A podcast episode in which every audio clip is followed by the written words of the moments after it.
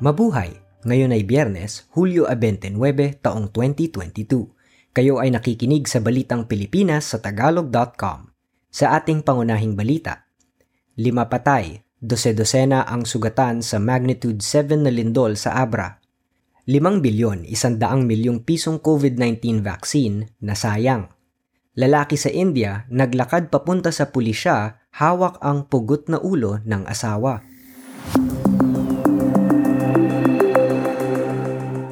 Humigit kumulang sa lima katao ang napaulat na nasawi at dose-dosena ang nasugatan sa malakas na pagyanig na umabot sa magnitude 7 sa Hilagang Luzon noong Miyerkules ng umaga.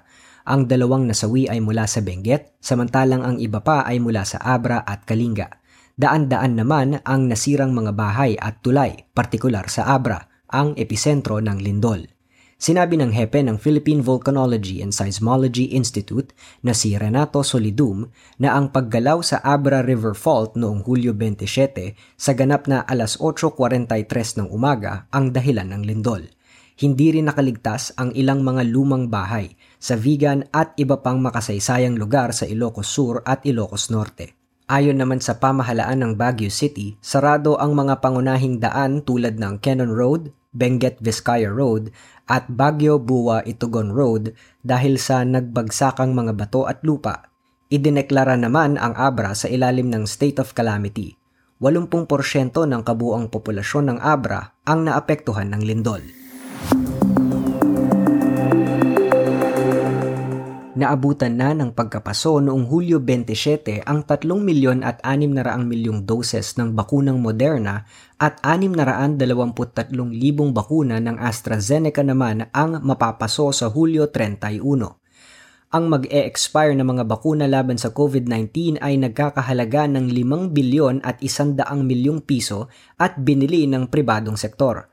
Dahil dito, sinabi ng dating presidential advisor ni dating Pangulong Rodrigo Duterte na si Joey Concepcion na dapat magmadali ang pamahalaan sa pagpapalawak ng booster coverage laban sa COVID-19. Sa pinakahuling tala, mahigit sa 71 individual ang nakumpleto na ang kanilang pangunahing bakuna laban sa COVID-19, samantalang mahigit sa 15 milyon ang nakatanggap na ng kanilang booster shot.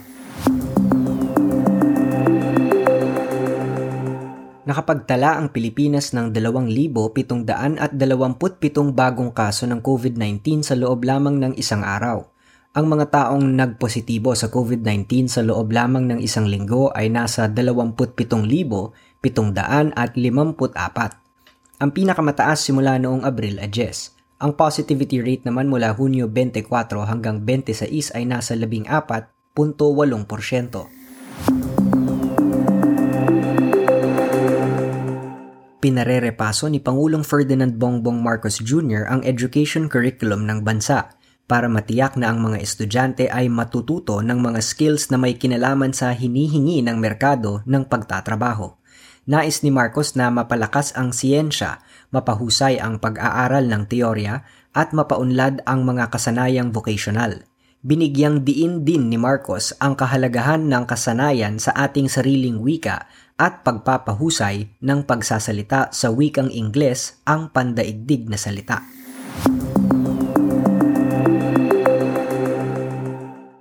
Nilisan na ng mga dayuhang tagapangalaga ng kapayapaan ang katimugang bahagi ng Pilipinas. Ito ay makaraan ang ilang taong pagtulong nila sa pamahalaan habang nakikipaglaban sa mga rebelding Muslim ang mga miyembro ng International Monitoring Team o IMT ng Malaysia ay lumipad na pauwi ng kanilang bansa nang hindi na pinalawig ng nakaraang administrasyon ni dating Pangulong Rodrigo Duterte ang kanilang pananatili sa bansa bilang ceasefire monitors. Hihintayin pa kung sa ilalim ng pamahalaan ni Pangulong Ferdinand Marcos Jr. ay papayagan ang pagbabalik ng mga peacekeepers dahil halos wala na ring labanan sa pagitan ng puwersa ng pamahalaan at mga rebelde ng Moro Islamic Liberation Front sa mga nakaraang taon.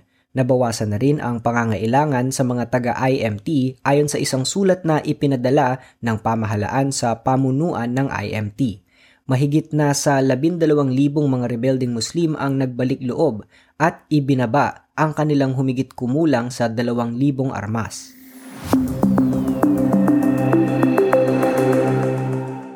Ang kaharian ng Saudi Arabia ang nangunguna sa listahan ng mga bansang may pinakamaraming kaso ng napauwing mga overseas Filipino workers o OFWs.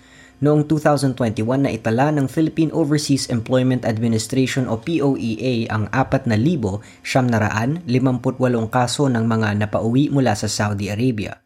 Ang mga bansa sa gitnang silangan ang nanguna sa listahan ng mga bansang may pinakamaraming kaso ng pinauwing OFWs, kung saan ikalawa ang Kuwait, sumunod ang Qatar, Oman at Jordan.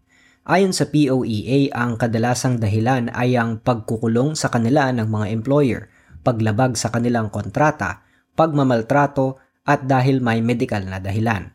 Dahil dito, inilunsad ng Department of Migrant Workers ang One Repatriation Command Center na tutulong sa mga problemadong OFWs mula sa kanilang mapang-abusong employer at mapabalik sila sa bansa.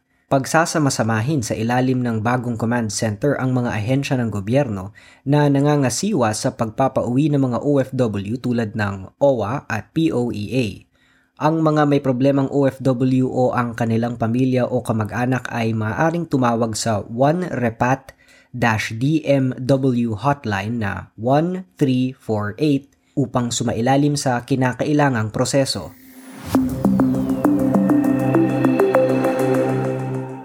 Sa ating trending na balita online, Nag-trending na usapin sa Twitter Philippines ang may lahing Pilipino na si Nicole Scherzinger, kasabay ng ikalabindalawang taong anibersaryo ng One Direction. Lumabas sa isang ngayon pa lamang nakitang video footage na malaki ang kinalaman niya sa pagkabuo ng sikat na boy band. Sa isang video clip na ibinahagi ng The X Factor, nakita ritong nag-uusap sina Nicole, Simon Cowell at Louis Walsh kung sino ang pagsasama-samahin sa isang kunwari ay boy band na imumungkahi ng mga awit ng Pussycat Dolls.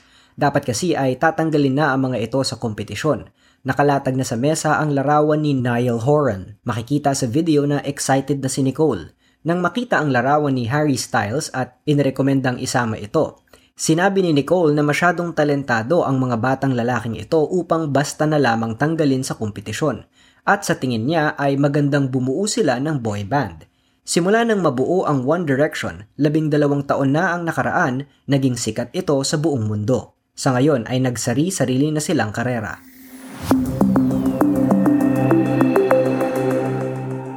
Sa balita sa palakasan, Nakamit na ni EJ Obiena ang kanyang pinakamataas na ranking sa mundo makaraang magbigay sa Pilipinas ng kauna-unahang medalya sa World Athletic Championships. Si Obiena ay ikatlo na sa mundo sa men's pole vault makaraang makuha nito ang tanso sa kompetisyon na isinagawa sa Eugene, Oregon. Kasabay nito, inanunsyo ni Obiena na ang makukuha niyang 250,000 pisong insentibo mula sa Philippine Sports Commission sa pag-iba niya sa kanyang sariling Asian record sa pole vault na 5.74 na metrong pagtalon ay idodonate niya ng buo kay Lydia De Vega Mercado Si De Vega na tinagurian noong Asia's Fastest Woman ay nakikipaglaban sa sakit na cancer. Sinabi rin ni Obiena na ang kanyang tagapayo na si James Lafferty at ang asawa nitong nutritionist na si Carol ay nangakong magbibigay rin ng 250,000 piso kay De Vega.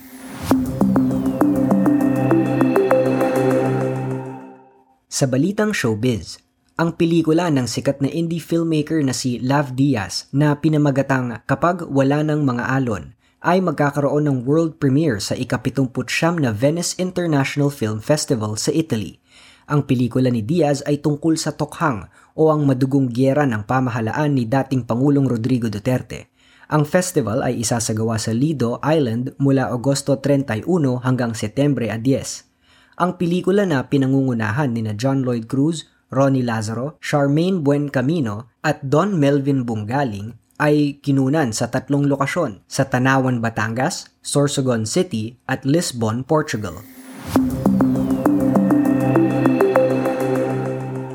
Sa ating balitang kakaiba, ang matinding selos ang nakapagtulak sa isang tao na gumawa ng hindi inaasahan Pinagbintangan ni Makapodi Majhi, 55 taong gulang ng India ang kanyang asawang si Sachala Majhi na nangangaliwa.